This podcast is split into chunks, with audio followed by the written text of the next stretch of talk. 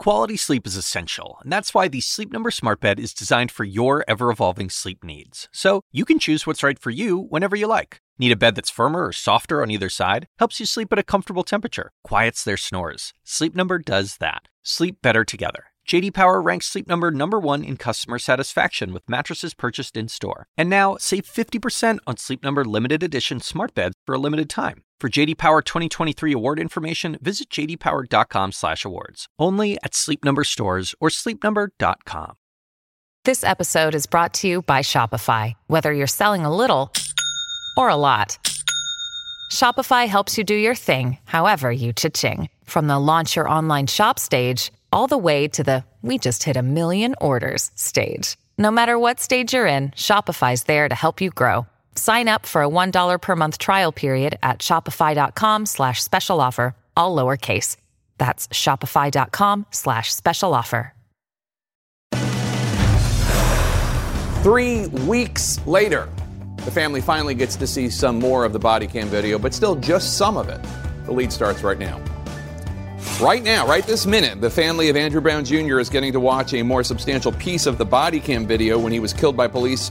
What does this new video show, and why can't the family see all two hours?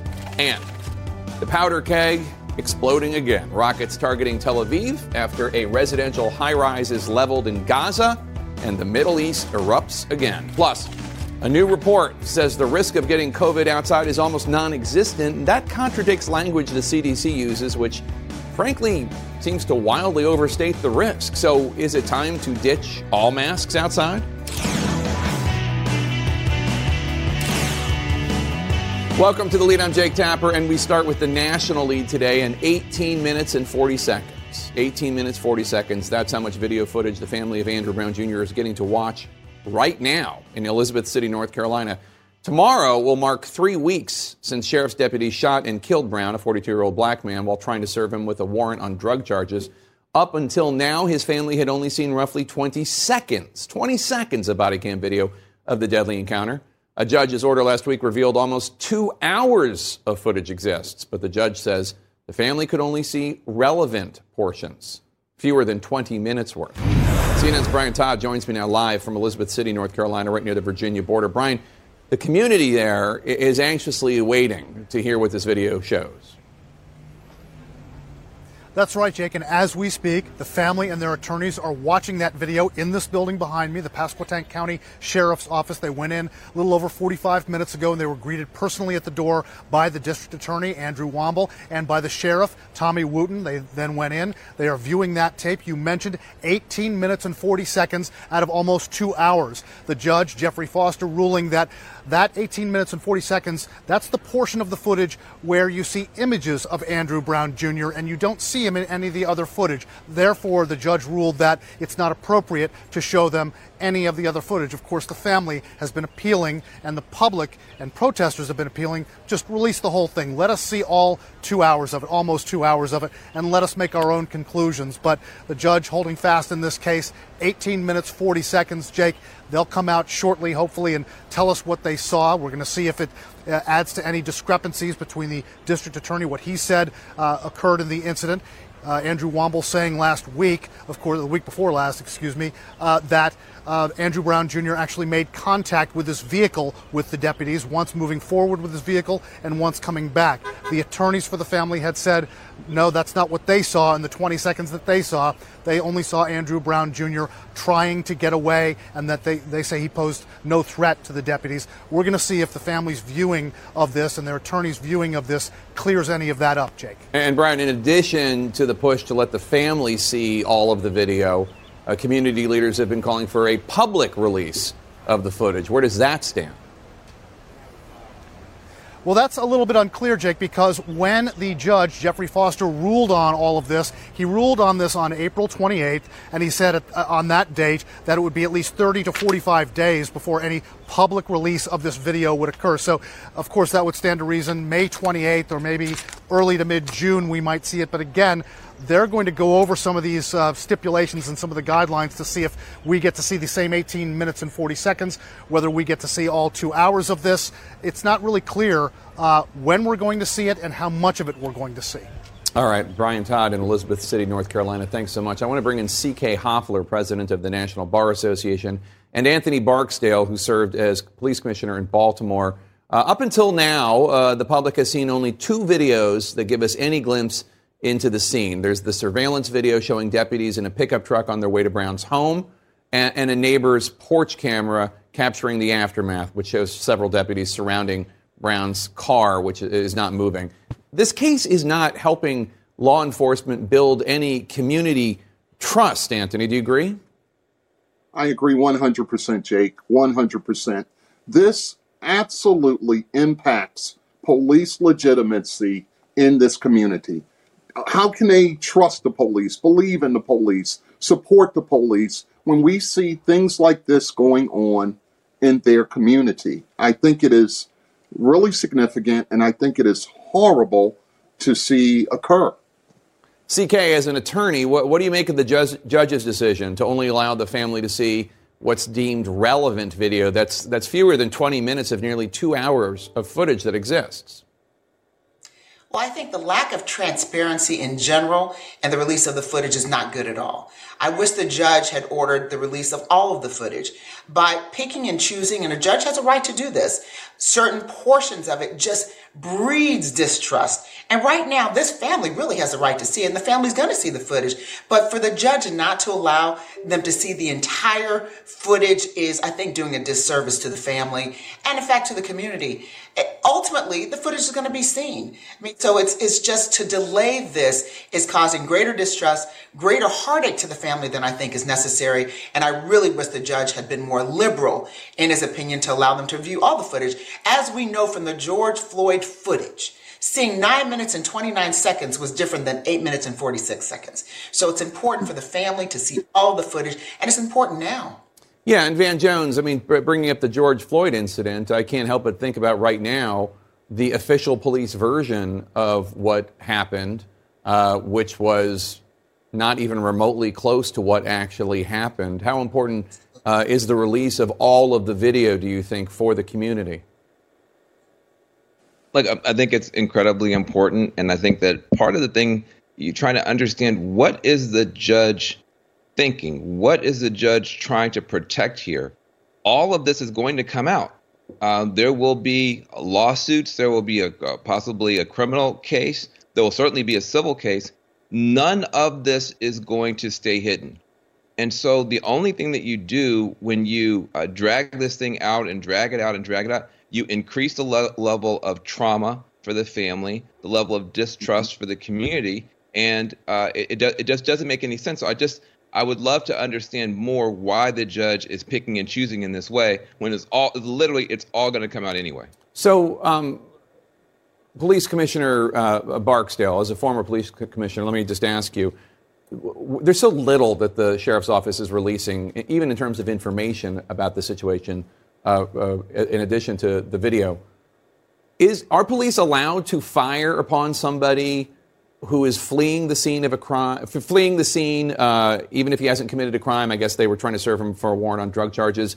Uh, I guess they're saying that he was backing the, the car up into them. Is that is that a, an excuse? Are police allowed to shoot in, in that incident?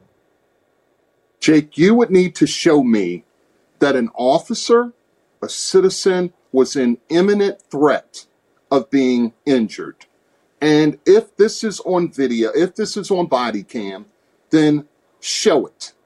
Um, each one, each situation is unique. We have to go case by case, but I am telling you, this is a stretch to justify this man being shot in the back of his head.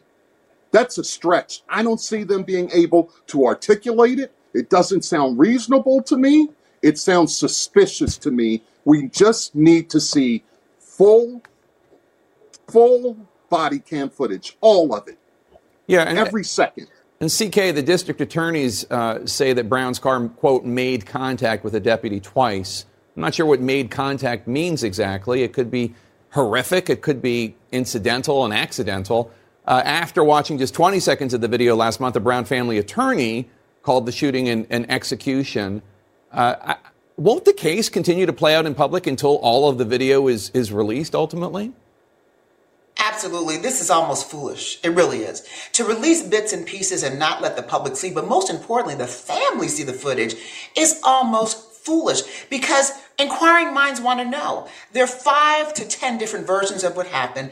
And the reality is people trust 80% of what they see and 20% of what they hear. Until this family and the public sees all of the footage, there's going to be a lack of trust and, and mayhem in that community. And the citizens there deserve better, and so does his family. Enough is enough. And I think it's just going to delay. This is justice delayed. And this is justice delayed in a major way where this community may not be able to come back and the, with the little trust they had of law enforcement, they surely, after the way this is being handled, will trust them even less because there's literally, from my standpoint as a lawyer of almost 34 years, no justification for delaying the release. It's in the public's best interest, it's in the family's best interest, it's in the country's best interest, and it's definitely in that community's best interest to release all of the footage right now. And it's within the power of the court to do so. So I certainly hope there's a reconsideration. And by giving them 18 minutes of a two hour video, it begs the question what else is on that one hour and 30 minutes or one hour and 40 minutes? Yeah. What else is on it? Because the context will dictate everything. The context will tell us, did he back into the car twice? I mean, that sounds unusual. When you hear police um, experts saying, well, this is very bizarre. It's bizarre because the information that we have just doesn't add up. One plus one is equaling five, and that's not good enough. And Van, one of the issues here is, you know, one of the reasons that people were pushing for body cam uh, video cameras on uh, police officers is to clear them from false accusations. I mean, th- that can be the best witness that an officer has, but that video belongs to the people. Yeah, absolutely. I mean, listen, um, uh, a police officer can use deadly force, uh, as was just said, uh, to defend himself, to defend herself, to defend someone else. The problem is when you're shooting someone in the back of the head, uh, and you know there's reason to believe the person was driving away, you, there is no justification for that. Uh, someone who is driving away from you, even if you, you we want to serve them a warrant, even if they did something wrong, you don't have the right to use deadly force to eh, to do a state execution, as the, the term was used, of that person if they're driving away. Now, if they're backing up towards you, that might be a different situation. But that's why we want to see, you know, what does the the stuff show? What do the cameras show? Um, maybe uh, some of this footage they don't want to show uh, because it might show some means and methods of policing. Well, tell the public that, but then let us see all the rest of it. The problem you have right now, it looks, smells, walks, and talks like a cover up. This is what a cover up looks like. Uh, yeah. where, where, where you have you have stuff that's happening that doesn't make any sense and and the and you don't have full transparency and that is what you're going through right now Transparency, always an important principle uh, when it comes to the United States of America. Van Jones, C.K. Hoffler, Anthony Barksdale, thanks to one and all of you.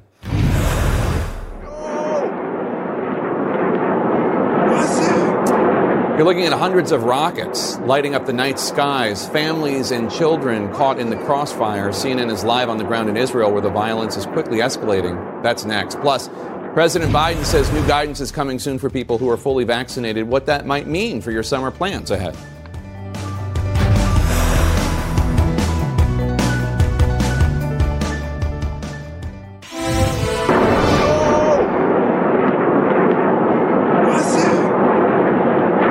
Breaking news on our world lead. You're looking right now at the skies over Tel Aviv just moments ago, lit up with rocket fire. The rockets from Hamas, the firefight between Israel and Gaza reaching a critical point. Holy sites targeted, constant explosions, children caught in the crossfire. The Palestinian Health Ministry says 30 people have died in the last two days in Gaza alone, 10 of them children, according to the health ministry. Israeli Prime Minister Benjamin Netanyahu just spoke and said, quote, we're in the midst of a significant operation, unquote. CNN's Hadas Gold is in Ashkelon, which is just north of the Gaza Strip. Hadas Israel launching rockets, Hamas vowing to fight. How, how bad is it there? Well, Jake, we have been here all day, and I've lost count of the number of times the air raid sirens have sounded, and we've had to run into the shelter due to the barrage of rocket attacks. There have been a, a, a number of rockets, more than 500 here, uh, and as well as military strikes in Gaza. This is a level of tension, a level of violence that this region has not seen for years. we have sirens. Let's go. Let's go. Let's go. In Ashkelon and other neighborhoods near the Gaza border, the warning sounds fill the air all day long. As Hamas and Islamic Jihad launch rocket after rocket against targets in Israel, with around 500 fired so far. Senior member of Hamas political bureau Dr. Maher Salah saying in a written statement Tuesday that Hamas's response is to stop the Israeli occupation's violations and to halt the implementation of its aggressive schemes in Jerusalem undeterred by Israel's crushing airstrikes in response and vows of harsher retaliation. After a situational assessment, we have made the decision to further increase both the intensity of the attacks and the rate of attacks. Hamas will receive blows that it did not expect.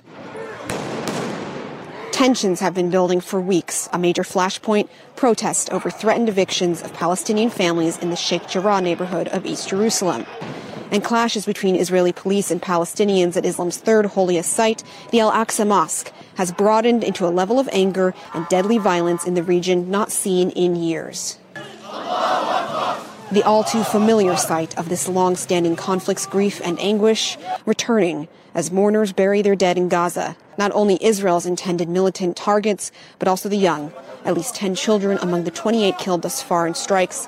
Israel says it's investigating any civilian casualties, with more than 150 civilians injured. And while Israel's air defense or Iron Dome has intercepted most of the incoming rockets from Gaza, direct hits in Ashkelon left two Israeli women dead and dozens more injured stoking the very real fear of the growing scope and reach of these weapons on Israeli civilians. And while protests pop up in various cities around the globe against the force of Israel's air response on Gaza and against the possible evictions in Jerusalem, Western nations are uniformly condemning the rocket attacks and are calling for a de-escalation in tensions. A call that has so far gone unheeded, and with Tuesday night's new rocket target of Tel Aviv, a death toll all but certain to rise. And Jake, just in the last few minutes, we've received new information from the Palestinian Ministry of Health in Gaza saying at least 30 people have been killed in Gaza. 10 of the dead were children. They are also reporting more than 200 have been injured. And we should also add that in Israel, there was a, a death uh, uh, in, around Tel Aviv after we saw those rockets targeting Tel Aviv. And it seems as though we are nowhere near the end of this situation. It only seems to be escalating further. Local residents here that we have been sheltering with within the bomb shelter in their building do believe that they are expecting more rockets later tonight because just in the last few minutes, we continue to hear planes buzzing overhead. We continue to hear explosions in the distance. And the locals here believe that once they hear those strikes, they expect in a few minutes, usually, then an air raid siren and rushing back into the bomb shelters of the buildings. Jake. All right, Hadas Gold in uh, Ashkelon. Uh, please be safe. Let's bring in our Pentagon correspondent, Oren Liebermann. Oren worked in our Jerusalem bureau uh, for almost six years. And Oren, this is the most violence we've seen in the region since 2014, the Gaza war, which I covered on the ground there. Uh, how did this escalate so quickly? It starts with Jerusalem. Jerusalem is, is the spark that can light, light a fire instantaneously.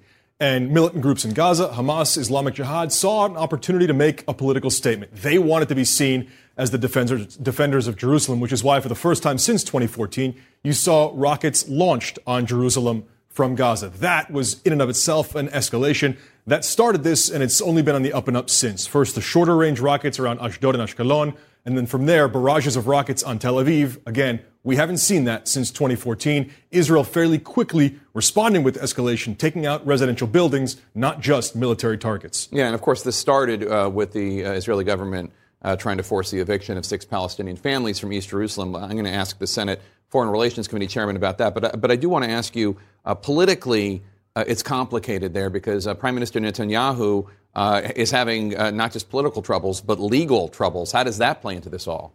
Of course, Netanyahu is under trial. That's ongoing. In the background of all of this, his opponents politically are trying to form a government. And during this, as long as this is ongoing, they can't really engage in co- coalition negotiations to try to unseat him.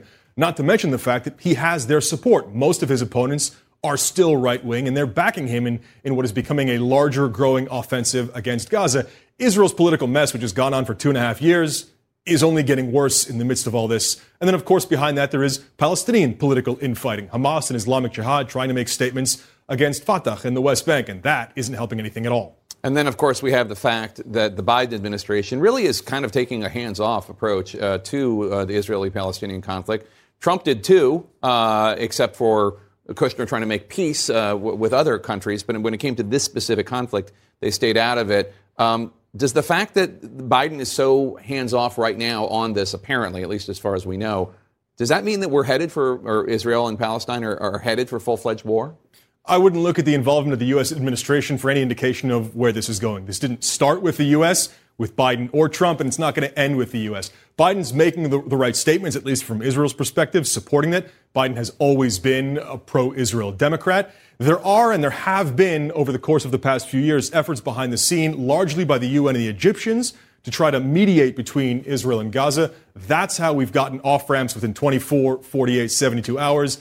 I suspect those efforts are ongoing right now, but it doesn't look like they're about to succeed, just given what we're seeing on the ground. The next thing to watch out for would be if Israel decides to conduct a ground incursion, which would be a major escalation, one with great costs on both sides. So, in terms of the eviction of the six Palestinian families, I mean, this is a land dispute uh, when it comes to East Jerusalem that literally goes back to the 1870s in terms of who owns what land and this and that. But there are a lot of people who say that what's going on is the Israeli government is trying to replace Palestinians who are in in Israel's view squatting on land uh, with Israelis so that when there is ultimately some sort of peace negotiation, East Jerusalem, which until 1967 was, was not part of Israel, is off the table. Is Netanyahu, for domestic political reasons, doing that so as to appease his right flank, so as to have uh, the far right support him?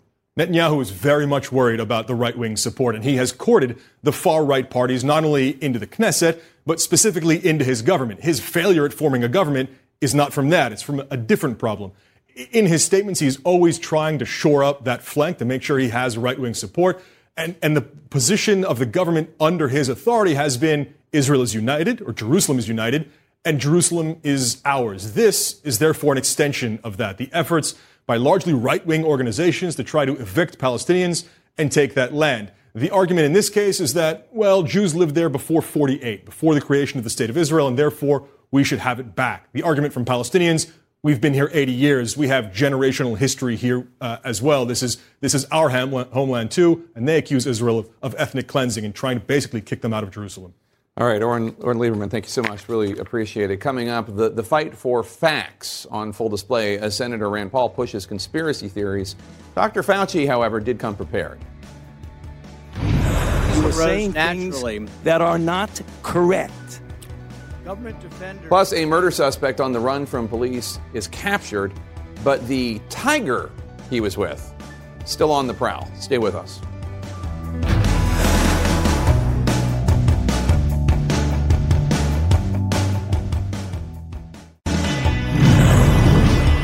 A huge milestone in our health lead now. The first 12 to 15 year olds in the United States were vaccinated today against coronavirus. This is after the FDA authorized the Pfizer vaccine for emergency use for that age group. Some doctors say vaccinating the young could be key to turning the pandemic around, but there are growing concerns about how parents' vaccine hesitancy for their children could affect that, especially as Republicans on Capitol Hill continue to push a new bizarre conspiracy theory about the origins of the virus today, as CNN's Nick Watt reports.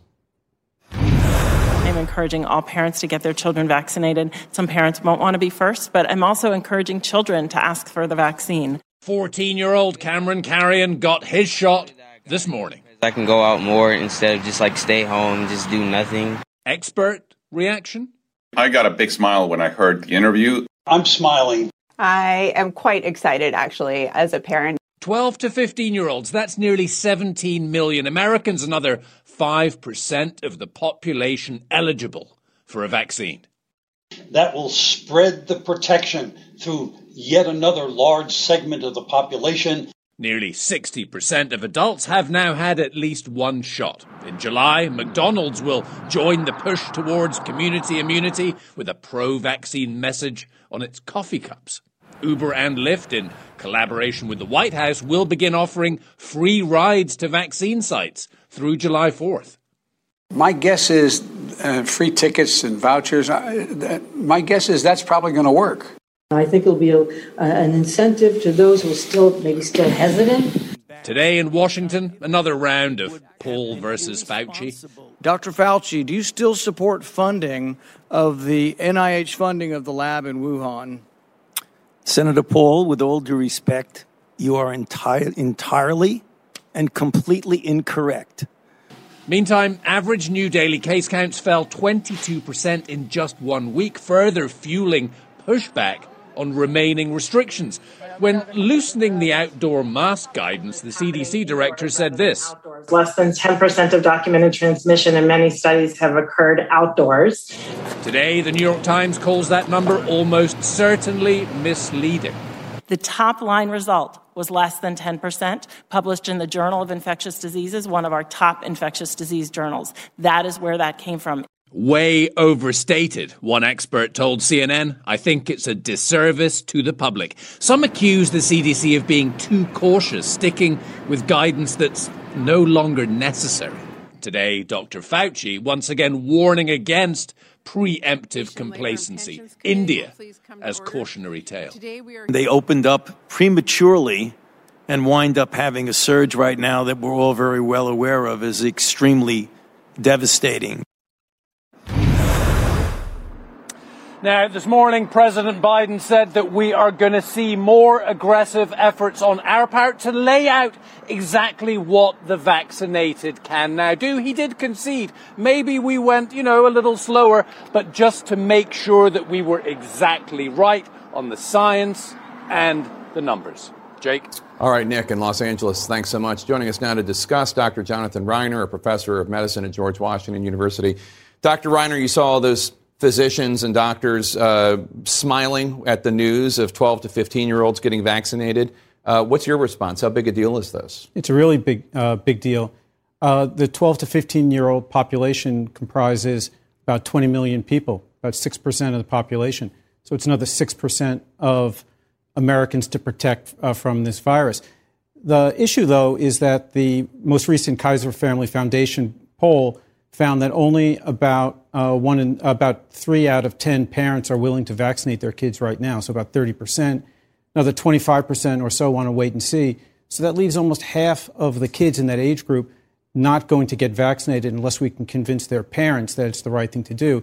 And not surprisingly, the parents' willingness to get vaccinated completely tracks their willingness to vaccinate their kids. So we still have a long way to go. So to be clear, I'm part of the 30% that's excited to get my kids vaccinated as soon as possible. We're, you know, we have a 13 year old going to get vaccinated this week. Uh, an 11 year old, we're waiting for the, the approval.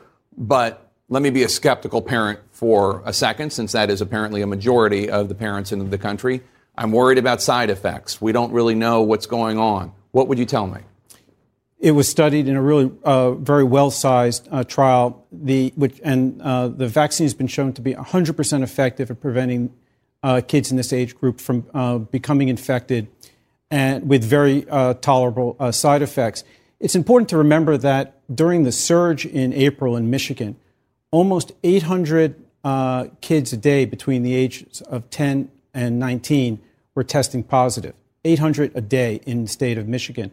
That's the reservoir for this virus now, and kids can have long term consequences. So even though uh, most kids will do well in the long term, kids can be long haulers, and some kids will get pretty sick.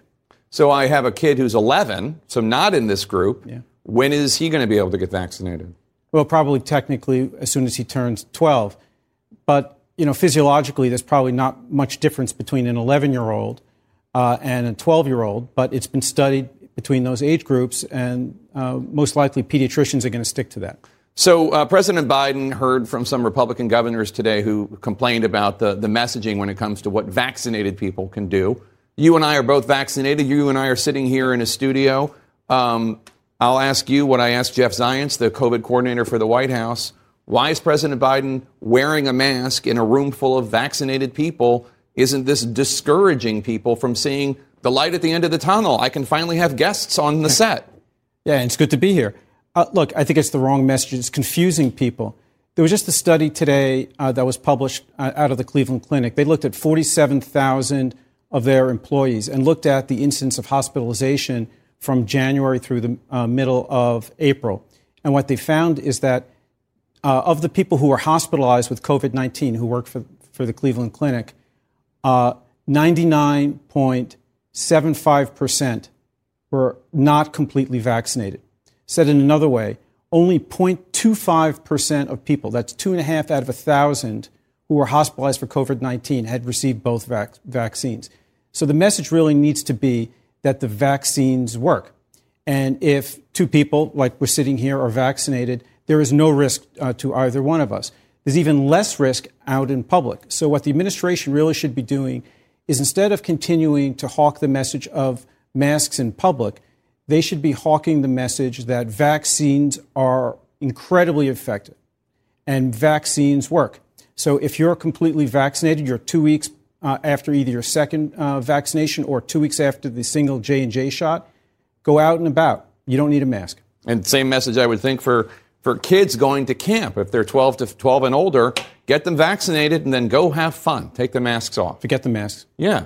Dr. Jonathan Reiner, thanks so much, and thanks for coming in studio. Appreciate it. Breaking news out of Georgia, where the suspect in the Atlanta spa shootings is now facing upgraded charges. We're going to go live on the ground there. That's next. Stay with us.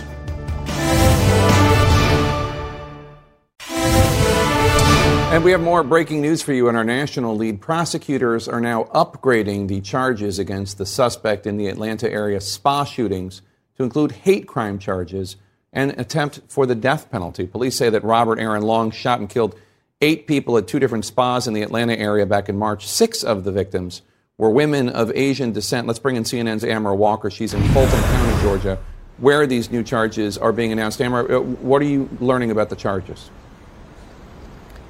Well, Jake, you're right. The headline here are the hate crime charges. So the Fulton County District Attorney, uh, Willis, has filed the necessary paperwork notifying the defendant that she will pursue hate crime charges on the basis of race and gender and that she also intends to seek the death penalty. Also, a grand jury here in Fulton County has indicted the suspect, 21 year old Robert Aaron Long, on 19 counts. It's a very long list, eight of which are murder charges. Uh, and just to refresh your memory here, this happened about two months ago, March 16th.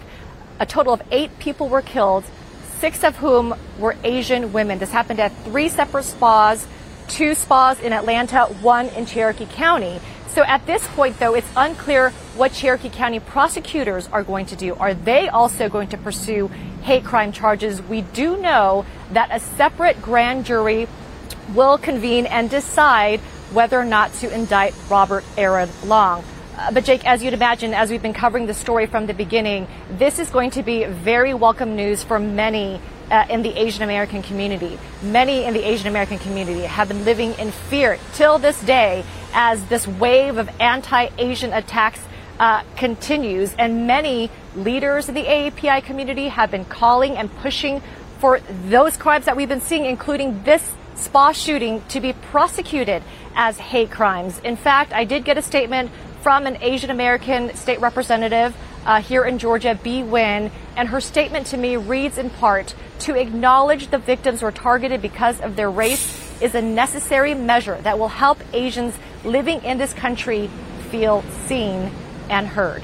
Jake? And Amara, uh, correct me if I'm wrong, but Georgia's hate crime laws are fairly new, so I would think these charges will be a test for prosecutors.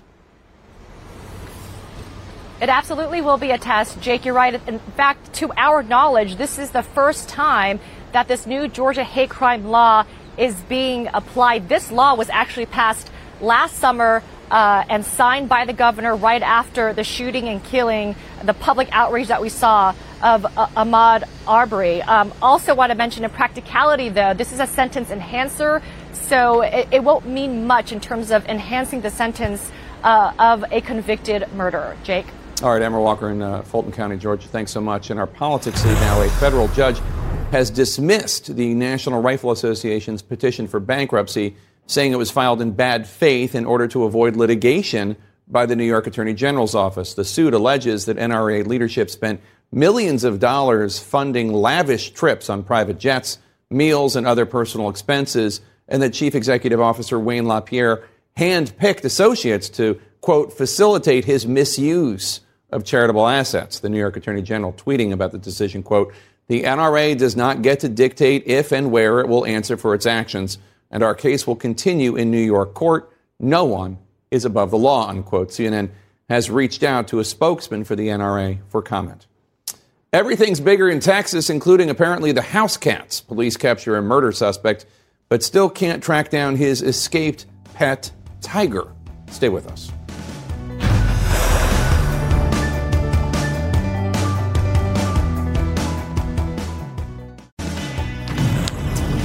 The national lead, Texas, tells Florida, hold my beer today, with news that the police in Texas are on the lookout for a runaway Bengal tiger.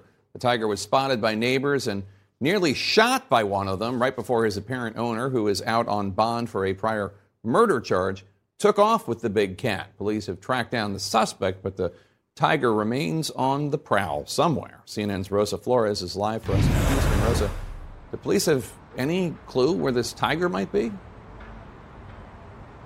You know, if they do, they're not saying. What we do know is that the last sighting was on Sunday in West Houston in a neighborhood. People there started shooting video. They called police. An off duty deputy responded and confronted the suspect, who was later identified as 26 year old Victor Hugo Cuevas. The Houston Police Department then arrived, but say that by the time they got there, Cuevas had already placed this cat in a vehicle and then took off. According to police, there was a short pursuit and Cuevas got away with the tiger. Now, having a tiger in the city of Houston is a misdemeanor. Evading police is a felony.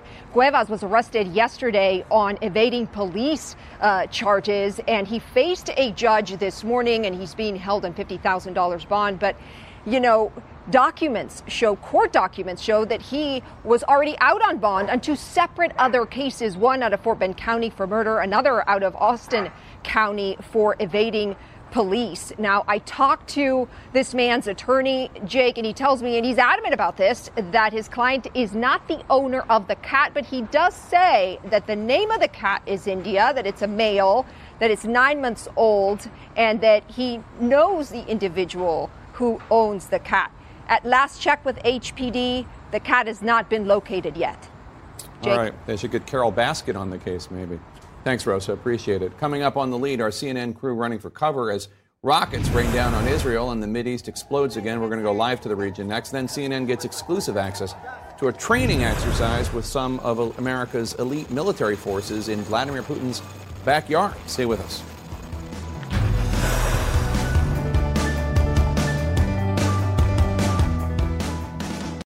Quality sleep is essential, and that's why the Sleep Number Smart Bed is designed for your ever evolving sleep needs. So you can choose what's right for you whenever you like. Need a bed that's firmer or softer on either side? Helps you sleep at a comfortable temperature, quiets their snores. Sleep Number does that. Sleep better together. JD Power ranks Sleep Number number 1 in customer satisfaction with mattresses purchased in-store. And now, save 50% on Sleep Number limited edition smart beds for a limited time. For JD Power 2023 award information, visit jdpower.com/awards. Only at Sleep Number stores or sleepnumber.com. I'm Dr. Sanjay Gupta, host of the Chasing Life podcast. In honor of our 10th season, we want to hear from you. Leave us a message at 470-396-0832 and tell us how you chase life. It could be used on an upcoming episode.